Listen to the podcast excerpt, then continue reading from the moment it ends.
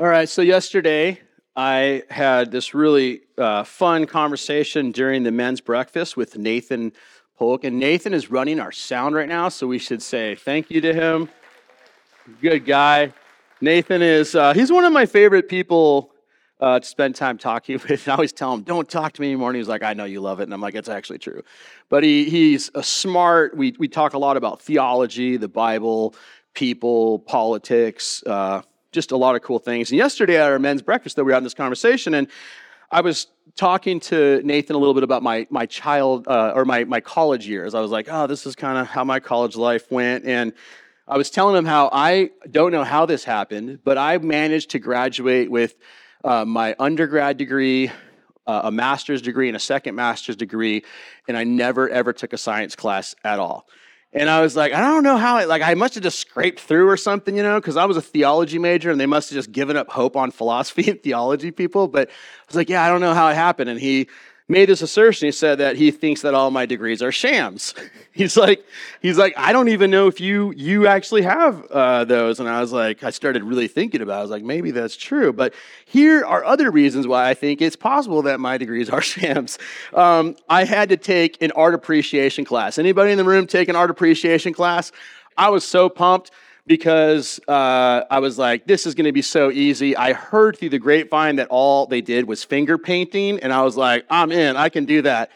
So I went to this class, and I was attending art appreciation, and Dawn was actually taking that class as well. She was in the class, I think it was either before me or after me, and I just basically used all of her work. I was like, hey, did you take notes? But here, after a couple weeks, I just was like, this class is so boring. Because we weren't learning any of the things that I was hoping we learned, like about art history. And so what I discovered, I came up with this master plan.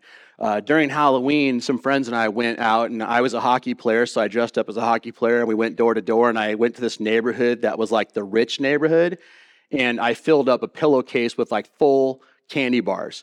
Do any of you do full candy bars for Halloween, just out of curiosity? Anybody? Okay, I'm going to your house. I need your address after this. Yours as well, Judy. But I was like filling it up with all this candy, and I got done, and I went to class the next day, and I was sitting there, and the class was so boring. I was like, oh my gosh. So I raised my hand, and I was like, hey, professor, yesterday I got a whole bunch of candy, and I forgot to bring it to class, and I was going to give it away to everybody. And everybody's all excited, and before she could say no, I got up and I left. And I went, wandered around, wasted about 15 minutes, got my candy brought back. We had about 30 minutes of class. And then I individually walked around the class and handed one piece of candy to every person, thus killing the entire class. And everybody was like, they all loved me. My professor, however, absolutely hated me. And I was able to basically stretch that out. I would go get candy all the time, just wasting that class, okay? So yeah, my degrees are a sham. Number two class, I had this creative writing class, and it was in the same building as my dorm. And so this class was so boring. I couldn't understand our professor at all. And so I figured out about 3 weeks into it that since I was in the same building as my dorm, I could raise my hand and tell her I forgot my laundry. And I would go to the laundry room, get my laundry, bring it back, and fold it during the class. And all the girls thought I was amazing, too, because I could fold my laundry, and it was amazing. I wasted all this time. My point being is that my college career had some highlights, and it's an amazing thing that I graduated. But here's even more important for us is that there's some teachers in this room who absolutely want to murder me right now. And the hope and the good news is that even the class clown can discover Jesus and can find hope in that, right? So teachers, don't give up on those people because things have a way of working out. But I guess my college experience was typical in that the first few years, you're taking all these classes that you don't really care about, I guess, right? You're taking these classes in your general education and they're just like, oh man, I don't know why I need this class. And I was struggling through a lot of those classes. But there was one class my freshman year that changed my life. And it was a class that I was forced to take at this university I was studying the Bible and theology. And I had to take this class that made a huge difference in my life. And it was this class called Life of Prayer. And the professor was Dr. Brenneman. And I went into this class with all these assumptions about prayer. Like, I had grown up in the church. I had been in church my whole entire life. I had even grown up in the Vineyard Movement. I had been around people who believed in prayer. And yet, even though I went to church my whole life, I had all these different common misunderstandings of prayer. And it was in that class that I discovered some things that I want to talk about this morning. But before we do that, I'd love to pray. So let's pray. Holy Spirit, we welcome your presence here. We thank you for being with us. I thank you that you are able to get through class clowns. You can get through those who we think are hopeless. We can get through those who are hardened. You heal us from everything that we need to be healed from. And God, I pray that your Spirit would speak to us today as we read Scripture and as we think about how it applies into our lives. And Lord, I also want to pray for the teachers in this room. Lord, they put up with some crazy shenanigans, and we're so grateful for them. And so, Lord, would you bless everybody in here who works in education, everybody who teaches, anybody who works with students, would you bless them? In all of God's people who agree with this said, amen. Amen. So I'm taking this class, and as I'm taking it, I'm realizing over the course of this class, Life of Prayer, that I just had all these things that I believed about prayer that were like not true at all. And so a couple of the common misunderstandings about prayer that I think I had, the first one was this: I had to have my life perfect in order to talk to God. Like, I just had this assumption that if I am not being like, I have to be really good for 1 week before I can pray, because he is holy and I am not holy. And if I come to him and I haven't been good for a while, then he is going to throw thunderbolts of lightning onto me. And that was this working assumption that God was this cosmic killjoy. God was this angry father who is just waiting for me to approach him so that he could dole out those judgments. And that had shaped my whole entire prayer life up until when I was about 18 or 19 years old. And so another common misunderstanding that I had is that when I was talking to God, I needed to sound super religious and spiritual. Like, I'm talking King James English. You know, you ever been around people that pray that way? You know, and it's like, oh, thouest cometh Lordeth from the heavenlies, and blesseth us with your presences. And I'm like, presences? What is that? But I had that idea that it was like I had to have some really, really theologically astute, philosophically wise, religious-sounding words when I prayed. And so I generally didn't spend time praying because I felt like my prayers were so basic. Hey, God, playing hockey today. Don't let me fall. You know, and like God was like, sorry, that's not quite spiritual enough for me. Right? So that was a common misunderstanding that still, it really captivated my understanding of prayer. And then finally, I really believed that prayer was mostly about telling God what I needed. And my whole entire prayer life all through high school was like, when I went into crisis, I would be like, Lord, I need your help now. Because, like, I really struggle with math. Like, to this, that's why the idea of me teaching my kids about any stewardship with finances is, like, amazing, because my 10% is actually 20%, or my 20% is 3%. And I struggled, and I would actually have anxiety. I would have panic attacks when I had a math test, and I would get sick. I would manifest sickness. Like, Mom, I got COVID. She's like, it's 1996. There's no COVID. I know, but it's coming, you know? And I would just get sick to my stomach, and it would be like, oh, I can't go to school. And that happened all the time. And so I really struggled. And so that's when I'd pray, like, Lord, if you help me know the answer to these questions that I didn't study for at all, I will totally follow you, all right? Or in the midst of sporting events, you know, when we were playing our rivals, it's like, God, I need you to be present with me because I know you love my team better than the other team. So can you please bless me? Or the crises, relationships, when things started to go sour with somebody, it was like, oh, God, will you please help us and fix that person so they can be perfect for me? Right? That was my whole understanding of prayer, though. That was pretty much it. It encapsulated everything I thought about prayer. But in Dr. Brenneman's class, I learned that prayer was much, much more than that. And this morning, what I want to do is I want to spend a little bit of time talking about that and looking at some scripture. And we started this new series last week called Anchored to Sail. And some of you were like, oh, man, I had no idea where you're going with that. And then after we talked about it, you're like, okay, that makes sense. But we started with this whole idea of this premise that basically is that followers of Jesus need to be anchored in order to sail. We have to be anchored in order to sail. And what I mean by this is that we need to have beliefs.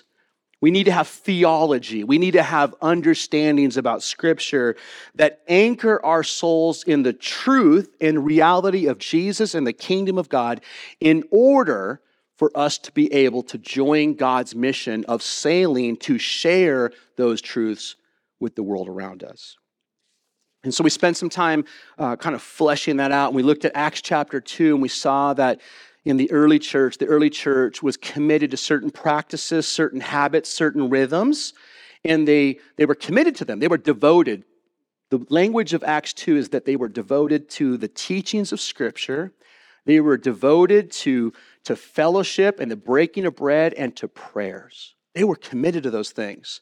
They were like, these are the priorities and values for us as a community. Now, if we're going to talk about the anchor of prayer, though, and that's what I want to talk about this morning, I think that one of the best places to begin is in what is commonly referred to as the Lord's Prayer. If you grew up in a mainline denomination or Catholic or Lutheran or Orthodox, you remember standing up at certain parts of the service and praying the Lord's Prayer, right? Our Father, who art in heaven, hallowed be your name, your kingdom come. You could just rattle it off, and then maybe you never spent time thinking about what actually is found and contained in those words. But one of the things I want to clarify before we read this passage is that we call this the Lord's Prayer, right? How many of you ever heard that prayer called the Lord's Prayer, right? We do it all the time. Like, we're going to pray the Lord's Prayer today. But in reality, I think the best name or title for this passage of Scripture, this prayer, is actually, we call it the disciples' prayer. Because when Jesus was teaching it, he was teaching it to his disciples, and he was saying, when you pray, pray like this. Pray like this. And so let's read Matthew chapter 6, verses 5 through 13, and listen to Jesus' teaching on prayer. This is what we find in Matthew chapter 6, verses 5. When you pray, don't be like the hypocrites who love to pray publicly on street corners and in the synagogues where everyone can see them. I tell you the truth, that is all the reward they will ever get. But when you pray, go away by yourself, shut the door behind you, and pray to your Father in private. Then your Father, who sees everything, will reward you. When you pray, don't babble on and on as the Gentiles do. They think their prayers are answered merely by repeating their words again and again. Don't be like them, for your Father knows exactly what you need even before you ask Him. Pray like this: Our Father in heaven, may your name be kept holy. May your kingdom come soon. May your will be done on earth as it is in heaven. Give us today the food we need, and forgive us our sins as we have forgiven those who sin against us. And don't let us yield to temptation, but rescue us from the evil one. So before we really flesh this out, I want us to see why I think that this is properly referred to as the disciples' prayer. Does that make sense? It's like the Lord's Prayer, probably, if we're going to call anything the Lord's Prayer, would be John 17. The high priestly prayer of Jesus before he is crucified, where it's John recording the prayer that Jesus is going through, praying for his disciples, praying for us even in that passage, praying that God would sustain him through the midst of the crucifixion. This prayer right here is the disciples' prayer, because what Jesus is doing is he's trying to teach us how to pray, right? And there's nothing more practical than how to pray, in my opinion. And so before we talk about what prayer is and should be, let's consider what Jesus says prayer shouldn't be. So what's the first thing that prayer shouldn't be? Prayer shouldn't be about showing off. It shouldn't be about showing off. Now, this is not, a lot of people have used this passage of Scripture to say, hey, you should never pray publicly. You should only pray privately in your house or in your closet. But that's actually not true, because Jesus prays all over the place publicly, okay? And we also have other passages of Scripture that demonstrate that prayer was done publicly. The church has always believed in praying publicly. This is the point that Jesus is trying to make. He's trying to say is one's motivation is the primary concern. Are you praying in order to be seen? Are you praying in order to be seen? Are you praying publicly to be seen as being super spiritual, super wise, super connected? I mean, you know, really it kind of looks like this, is that there are people throughout the church, and we see this all the time when we discover these moral failures by pastors who stand on stages and talk so much about prayer, and they pray, but then they're living a secret life. Or people who will come into the church on Sunday morning will raise their hands and be super spiritual, but are abusing their children, or who are abusing their spouses. And that's really what Jesus is getting here, is he's saying you shouldn't pray in order to be viewed more spiritual or to show off. That's not the way that we should be praying. He also says that prayer shouldn't be full of empty repetitions. What Jesus is addressing here in this passage, by the way, actually was something that was connected to the cultural context of that day. The pagans or the Gentiles, the non-Jewish people, would build into their spiritual religious fabrics this idea that if you said the certain words a certain amount of times, you would then move the emotions of the gods, and then they would do something like give you rain. Okay, and he's saying, don't do that. You don't need to repeat yourself over and over and over and over again until you hit the quota. By the way, what is the quota? We don't know. Just keep on praying, right? That's not what Jesus is saying. He's just saying you don't need to do that. And it's interesting because there was this faulty assumption amongst that world. It was bad theology, because they assumed that in order to get God to do something, or the gods to do something, we had to convince him. We had to say the prayers enough to be able to move his emotions. And so bad theology leads to bad practices. And I've thought a lot about this, because I feel like we unwittingly land kind of in this prayer realm. And here's what I mean. By the way that we do just prayers. Do you guys know what just prayers are? Have you ever found yourself praying where you're like, Father, would you just show up, Lord? And just meet my needs, and just make my coffee warm right now. It's getting cold. And just, you know, we say these words, and I don't know, sometimes I feel like that's accurate. We're not thinking about the words that we're actually saying. I find myself doing this. I get into repetitive prayers because I pray the same things sometimes, and I have to stop and ask myself, am I praying those things because I'm wanting to connect with God and to hear from God and talk to God? Or am I doing it because I'm going through the motions of I have to pray every day for a certain amount of time to check the box? Do you know what I'm talking about? And there's a difference between those two types of lives of prayer. And so Jesus is challenging that. So the question I think that we need to ask is, what should prayer be? What should prayer be? What is the point of Jesus' teaching in what we refer to here as the Lord's Prayer, which is really the disciples' prayer? First of all, I think this example of prayer is meant to teach us not necessarily the exact words to pray, but the priorities to pray. That's what Jesus is trying to help us determine. He's not so much wanting us to know the pattern with the words. He's trying to teach us the pattern of the priorities. What are the things that should be important when we pray? And what you'll notice is that this prayer includes in a beginning invocation, Our Father who art in heaven. It starts with this invocation, Our Father who art in heaven, and then it's followed by 6 petitions that give proper priorities. And first 3 priorities are interesting because they focus on the preeminence of God, the first place of God.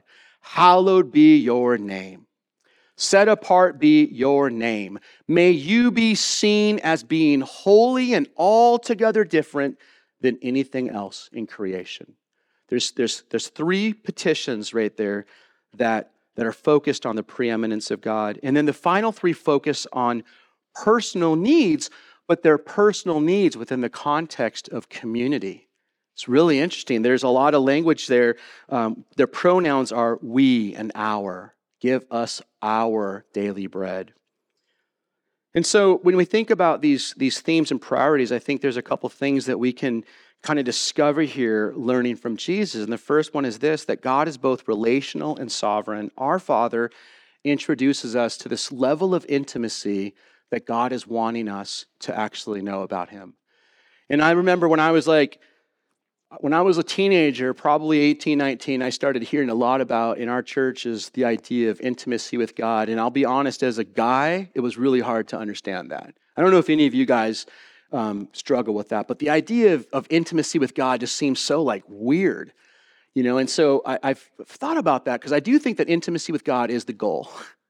But I think maybe a better word for us to think about is experiencing God or encountering God, having a close connection with God to where we actually are united. We're one. We're on the same page that he's on. And so Jesus introduces this idea that God is both relational and sovereign. He is our Father, and he's far more caring than we could imagine, but he is in heaven, which suggests that he is sovereign above and beyond all the reality that we know. The next thing is that God's kingdom comes when his will is done. The kingdom of God really is this dynamic rule and reign of Jesus that when it comes, God's will is done. And when God's will is done, God's kingdom is there. And the way to think about that in a practical way is, have any of you ever prayed for healing? Anybody ever pray for healing?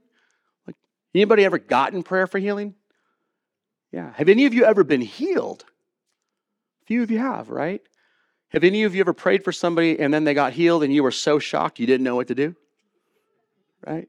But every time a healing happens or some supernatural, miraculous thing happens, that is the kingdom breaking into our reality. That is the kingdom coming, because where the kingdom is, God's will is done.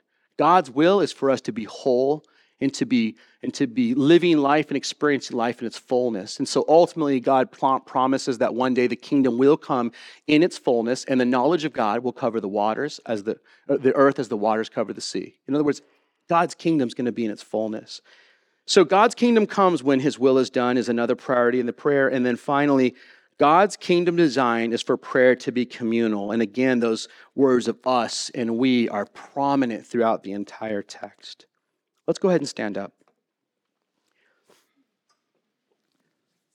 So here's kind of the point, I guess, is when I'm thinking about practices in habits and rhythms for us as a community, like moving forward, I believe with all of my heart, like more so now than ever before, that we have a calling as a church and that we have a purpose and that God, this is God's church. This is Jesus' church.